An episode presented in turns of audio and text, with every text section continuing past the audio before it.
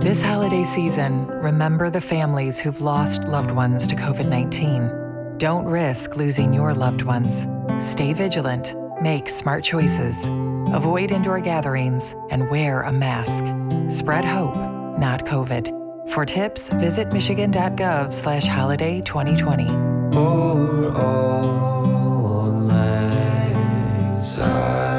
A message from the Michigan Department of Health and Human Services. The Leslie Marshall Show, a true democracy in talk radio. Of, for, and by you, the people.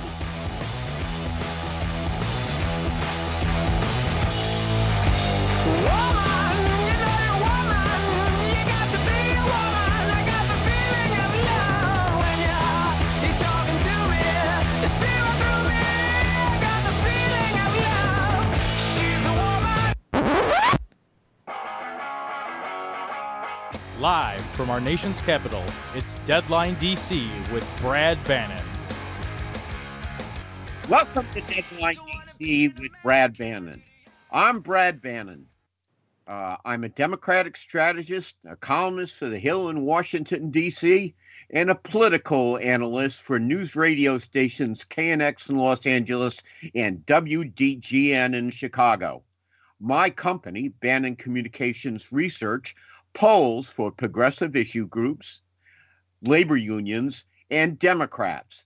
BannonCR.com is the sponsor of today's show.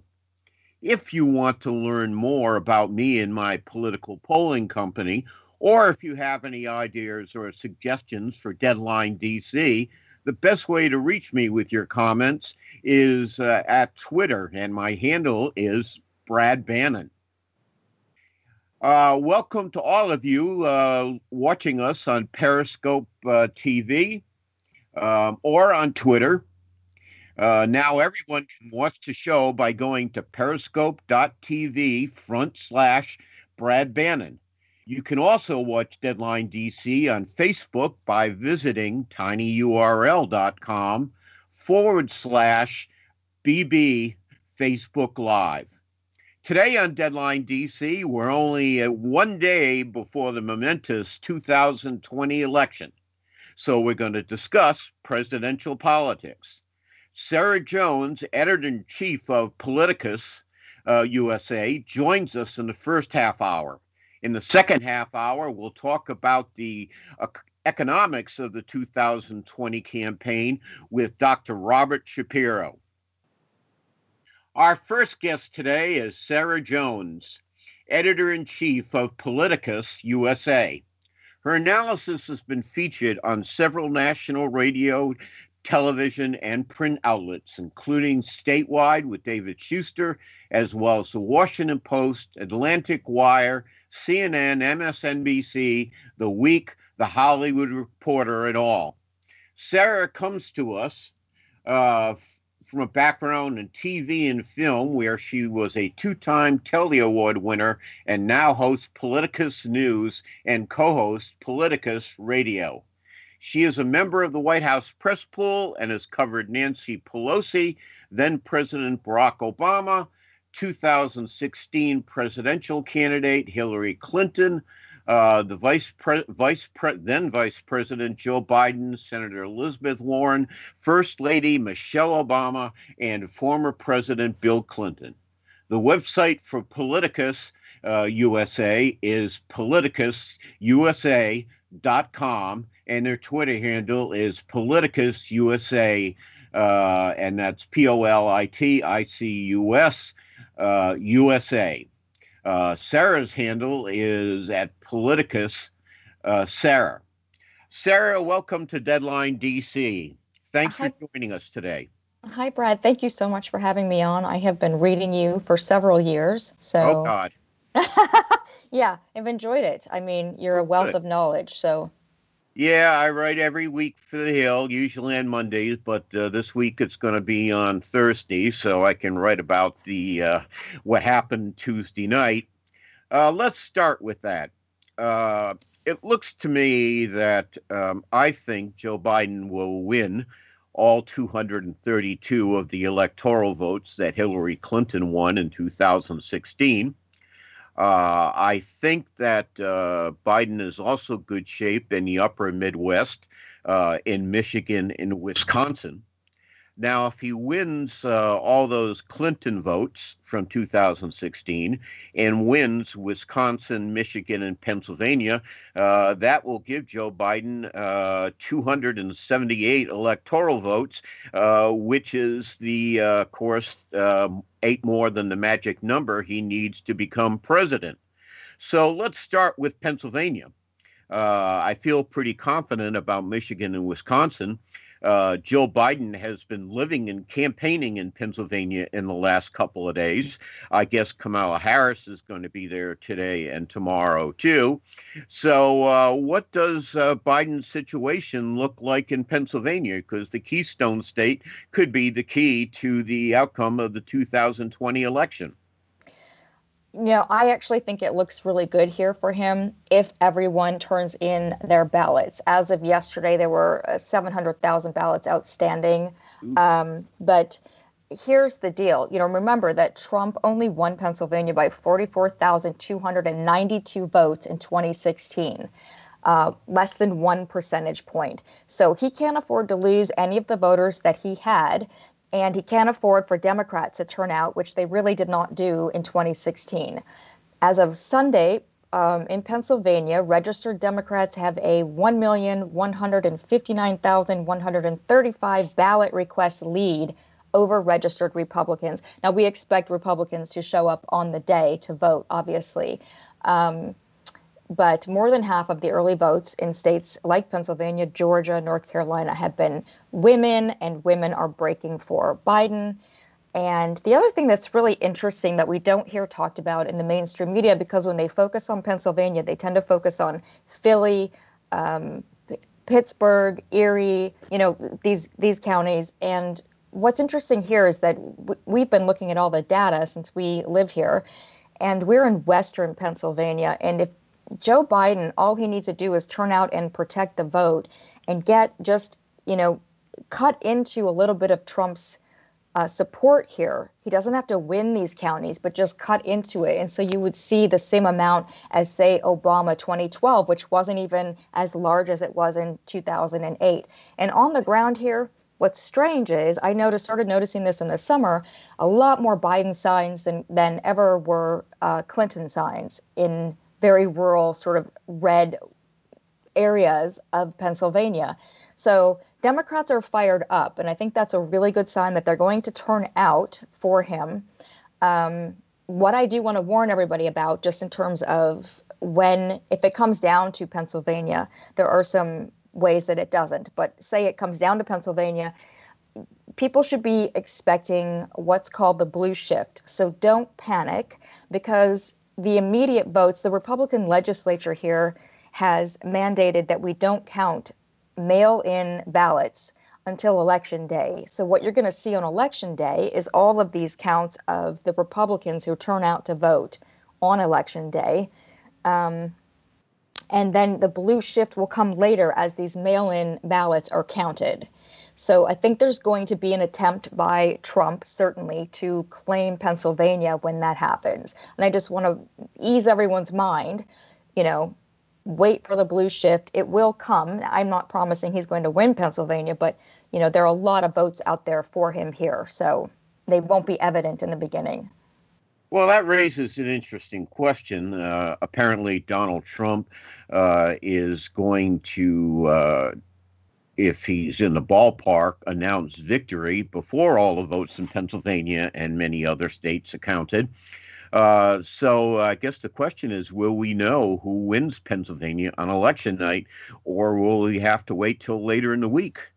I don't think, you know, I don't want people to count on knowing the results here um, on election night. Now, that doesn't mean because there's some other scenarios that we won't know who won. If if there's a blue tsunami, we're going to know on election night.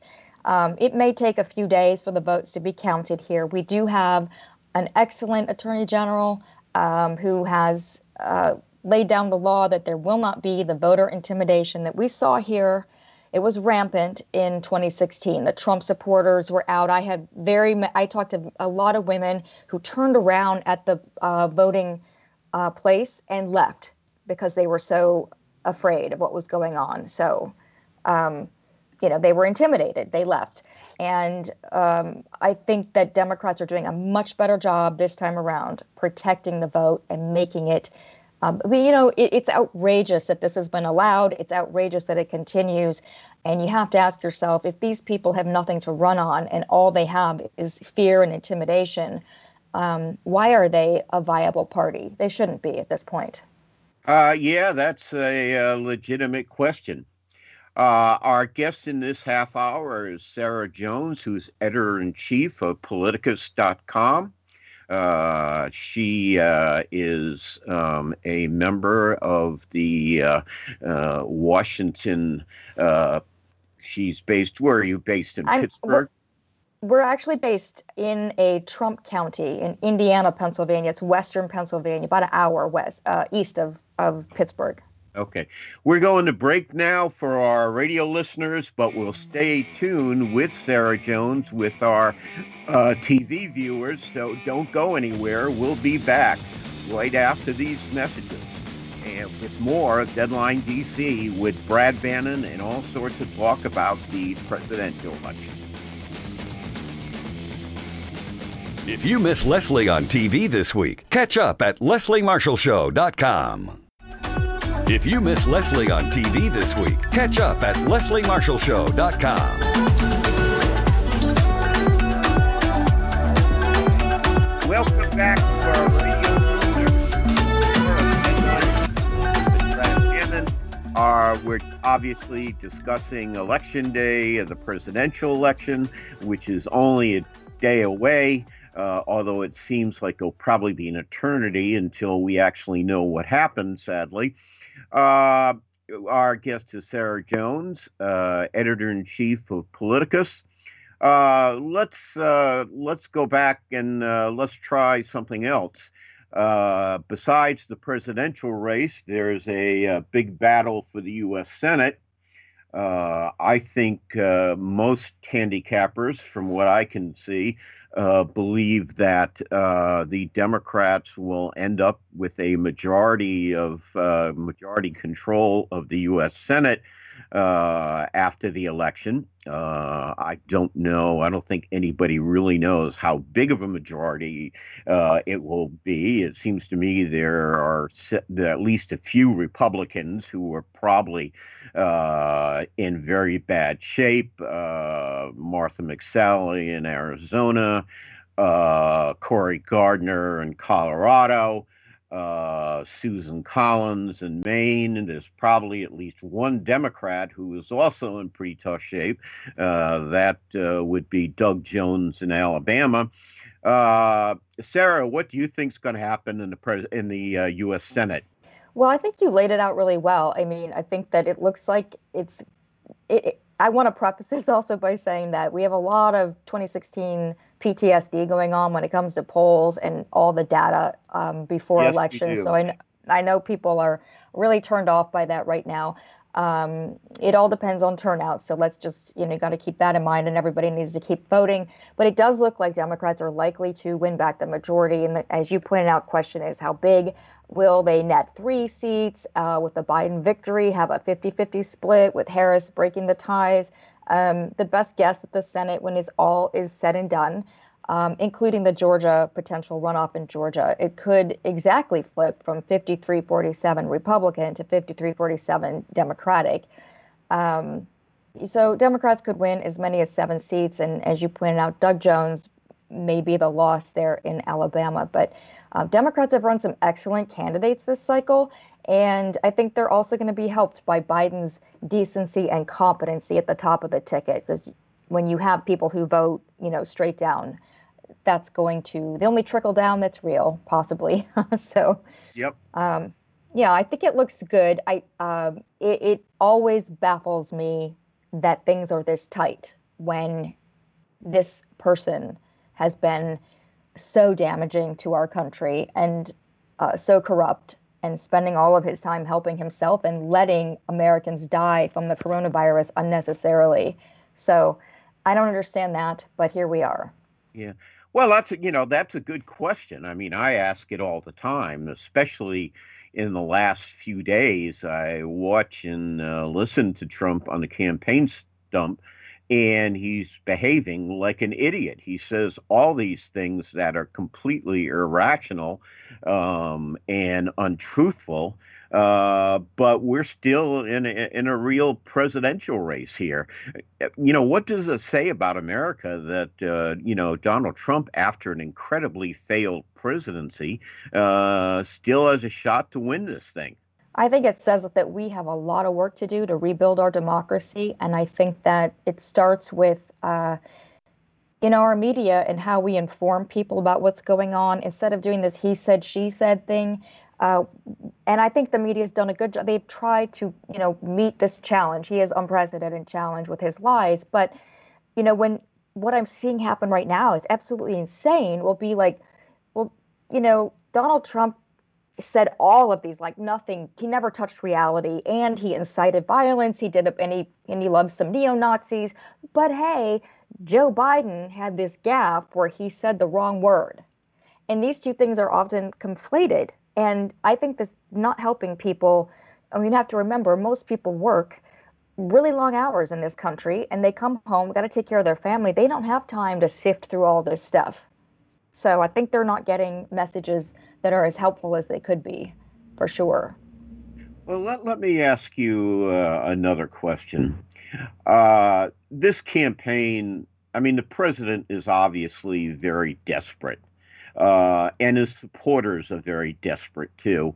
Let me point to a couple of things that have happened in the last couple days that trouble me greatly. Uh, first, over the weekend, there was this incident in Texas where a group of uh, uh, Trump supporters in cars uh, tried to run a, a Biden campaign bus um, off the road. Um, and apparently, some of these uh, Trump supporters in these cars were armed. Uh, that that really scary. Uh, the other thing I think is really scary is that the White House, probably as we speak, is building a new wall around the White House that is apparently impossible to scale. Um, I don't know if they have leftover materials from the border wall that they're using or whatever. Well, then it would fall over. So, yeah. But, you know, I mean, we seem to be on a slippery slope uh, to the end of democracy in America as we know it. Um, you know, I said this a couple weeks on the show. I hate to use the word fascist because that has all sorts of common, you know, nasty, uh, very nasty connotations. But, you know, it, it seems to me that, you know, Trump and Trump supporters are doing everything they can to discredit democracy in this country. And I'm, I'm really scared, regardless of what happens on uh, Tuesday tomorrow. Uh, you know, are we in danger in the United States? Uh, it seems to me democracy is under siege in this country like it's never been. I think that's a really important question, and I we have always um, prided ourselves on calming people down. I wish that I could do that today, and I can't because I do see, um, you know, Trump moving towards autocracy. I see him; he's a wannabe dictator.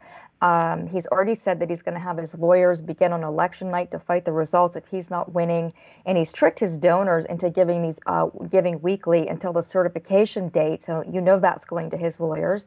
Basically, he's not going to accept anything except a win, and that's not democracy. And what what he's got his his supporters doing uh, all over this country. I live in a Trump area, and I tell you, like, yes, I'm scared of you know uh, any fallout. There's a big uh, white supremacy uh, and you know neo-Nazi Ku Klux Klan kind of grouping around here um, in the outskirts. But you know, I, I just want to say that I think that what Trump is doing and the way he's behaving right now is exactly why the Russians have found him to be such a gold mine uh, for destructing uh, destroying the freedom that used to make America great.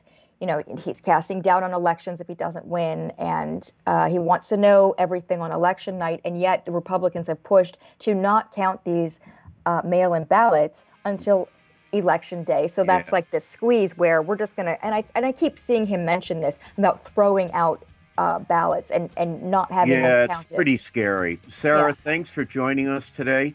Our guest in this half hour has been Sarah Jones, editor in chief of Politicus uh, USA. Uh, Sarah's Twitter handle is Politicus Sarah. Thank you very much, Sarah. We'll be back with more of Deadline DC after these messages. Follow Leslie on Twitter. Just go to www.twitter.com slash Leslie Marshall, and we'll be sure to share your tweets. Okay. Welcome back to Deadline DC with Brad Bannon. Uh, in this half hour, we're going to talk about the economic aspects of the uh, of Election Day tomorrow. Uh, our guest in this half hour is Dr. Robert Shapiro, chairman of Sonecon, an economic advisory firm. Uh, he's also a senior fellow at the McDonough School of Business at Georgetown University. He is an internationally known economist who has advised, among others, President Bill Clinton, Vice President Al Gore, British Prime Ministers Tony Blair and Gordon Brown, and then U.S. Senators Barack Obama and Hillary Clinton. He was Undersecretary of Commerce for Economic Affairs in the Clinton administration.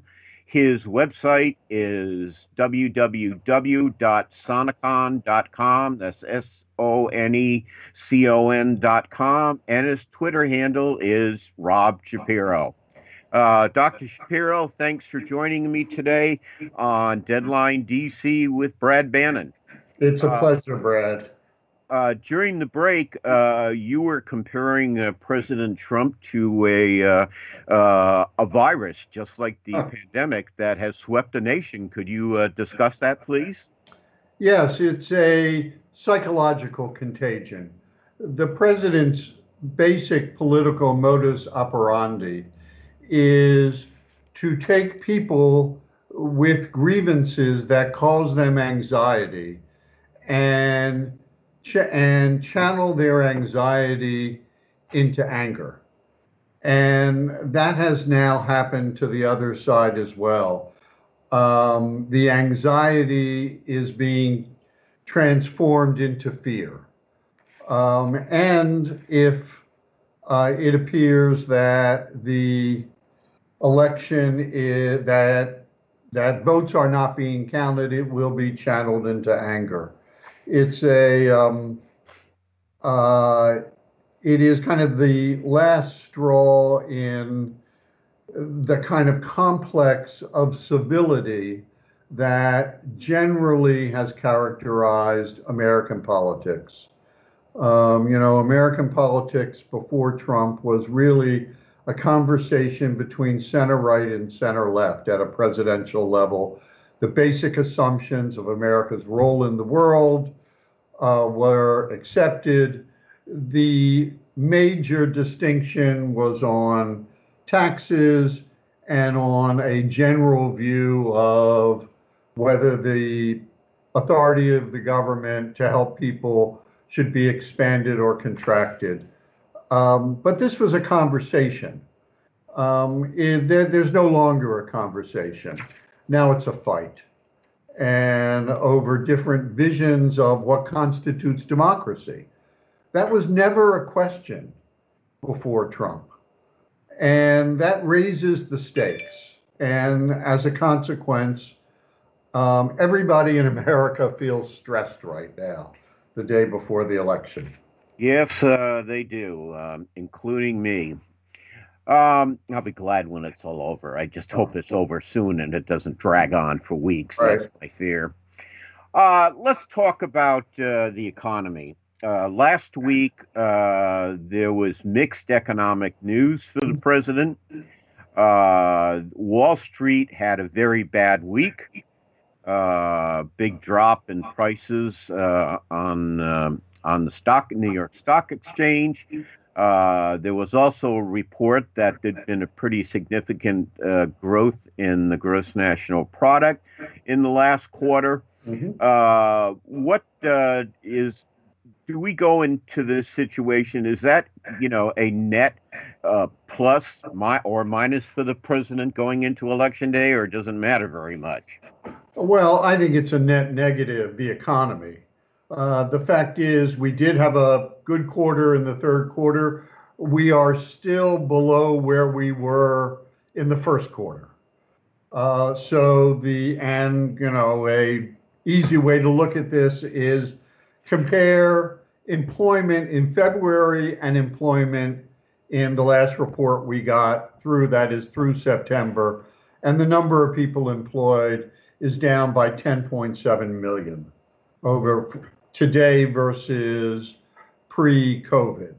Uh, you know, the economic issue is now hard to distinguish from the COVID issue uh, because the fate of the economy has been tied so tightly to COVID. At the same time, we seem to see the a um, kind of um, disengagement in the minds, in particular, of Trump followers between the economy and the president's responsibility. Because the fact is, the president's core constituents uh, have suffered pretty badly um, in um, uh, in this period. Uh, total employment nationally is down 7.7 percent. It's down more than that for people without a high school diploma, and virtually that for high school graduates as well. And if we look at some of the swing states, uh, the decline in employment by high school graduates is 15% in Arizona, 8% in Georgia, 14% in Michigan, 8% in North Carolina, 15% in Pennsylvania. On the other hand, it's virtually unchanged in Ohio, which may tell us why that state is not moving the way Michigan is moving. Um, similarly, if we look at white employment, um, nationally it's down 5%. In Arizona, it's down 8.6%. In Florida, it's down 8%. Um, in Michigan, it's down 8.4%. Um, on the other hand, in Ohio, it's only down 4%. Um, so there is, but look, the main picture here is that employment is down for virtually for across educational levels and across racial and, eth- and ethnic levels. So the um, trump card for Trump of a strong economy um, is much less powerful than it was. Well, uh, let, let me ask you this question. Uh, if you look at the national polls, Mm-hmm. Uh, Joe Biden has an advantage over Donald Trump on handling the pandemic by anywhere 15 to 20 points. Yes. But when it comes to handling the economy, uh, Donald Trump, uh, you know, breaks even, or some, you know, some cases, yes. then has a slight advantage. So if the economy is so bad, why are Donald Trump's numbers for handling handling the economy so good? Well, I think I can tell you. One is um, that his cult followers, which is probably at least half of his vote, uh, they they will stick with Trump regardless of the news. Um, they live in a kind of echo chamber in which they hear the president say, for example, as he said in four different states over the last week. I promised to bring auto plants back, and I did in Ohio, and I did in Michigan, and I did in Pennsylvania. That's a lie. That is simply not true. Um, but because he says it, a lot of his followers believe it. In addition, it also probably has the um, state of the stock market, which is pretty, which has been strong throughout this period, even though it had a bad week last week. Uh, the fact is today the S&P 500 is 3,305. It's it's high. Its pre-COVID high was 3,373, and so he's protected this, the investor class. Well, the investor class is the top 10 to 15 percent of the country, virtually all of whom are college educated, and this has probably staunched his losses among college educated voters. That is, even though he's losing college educated voters, he would be losing them, and he, and he lost them in 2016. Um, he would be losing them even more if the Federal Reserve was not propping up the stock market. Okay. Uh, our guest in this half hour is Dr. Robert Shapiro, an economist. Uh, we're talking about the impact of the economy and the presidential election. Uh, we're going to go to break in a few seconds uh, to our radio listeners. Uh, but for those of you who are watching on uh, Periscope TV, we're going to continue the interview. So don't go anywhere. And for our radio listeners, we'll be back in a couple of minutes with more of Dr. Robert Shapiro on Deadline DC. Welcome back Deadline DC. Brad Bannon, and welcome back, especially for radio listeners. Uh, we have been discussing uh, the impact of the economy on the presidential election, uh, specifically uh, what Joe Biden, how Joe Biden might attack the faltering economy if he wins the election Tuesday. Uh, our guest in this half hour is the economist, Dr. Robert Shapiro. Uh, Rob, uh, welcome back to Deadline DC with Brad Bannon. Uh, let's try this. Uh, back uh, several months ago, uh, it's been about three months since the pandemic economic package expired for Americans who were in dire economic shape. Uh, the House passed a bill, I believe, which called for more than $300 billion. Uh, excuse me. What? Uh, more than three trillion. Yeah, more than three trillion dollars in economic relief. Uh, the Senate refused to do anything about the bill. If Biden, if there, you know, let's say that uh, Joe Biden does win the presidential election, and there is a Democratic Senate, and most people think there will be. Um, are we looking at an initial uh, economic pandemic relief package uh, in the same ballpark financially? Yes, yes. I think you're you're looking at a three trillion dollar package, um, which will be which will include uh, checks to households. It will include support, payroll support for small businesses. It will include substantial assistance to states and cities who are facing uh, balanced budget requirements that would force them to lay off teachers and police and public health workers. Um, uh, we're looking at assistance for hospitals and clinics. Um, so, yes, I think that there is at least $3 trillion worth of stimulus that will come very quickly in a uh, Biden administration in which they control uh, both houses of Congress. Um, they can wrap it into a reconciliation package, which means it can't be filibustered in the Senate. So they don't immediately have to deal with the issue of whether or not to abolish the filibuster. Um, I would expect it would be passed before the end of January. Okay.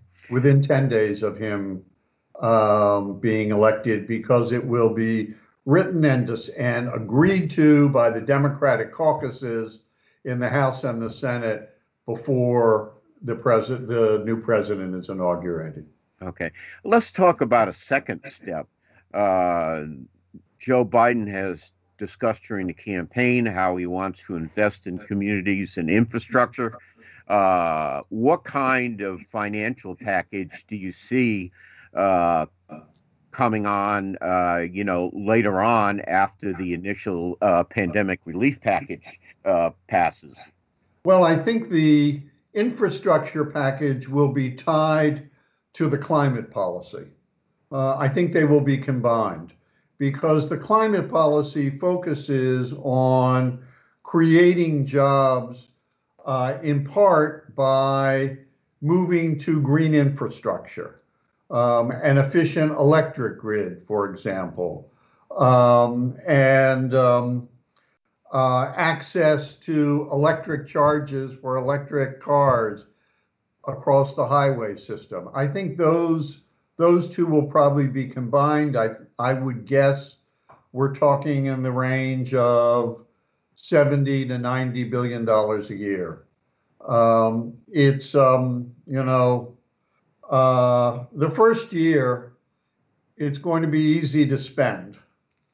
The second year we're going to have to begin to figure out how to pay for it. Okay, and when you say it, it will be easy to spend, uh, uh, why will it be easy to spend? Oh, well, there are two reasons. One is interest rates are very low.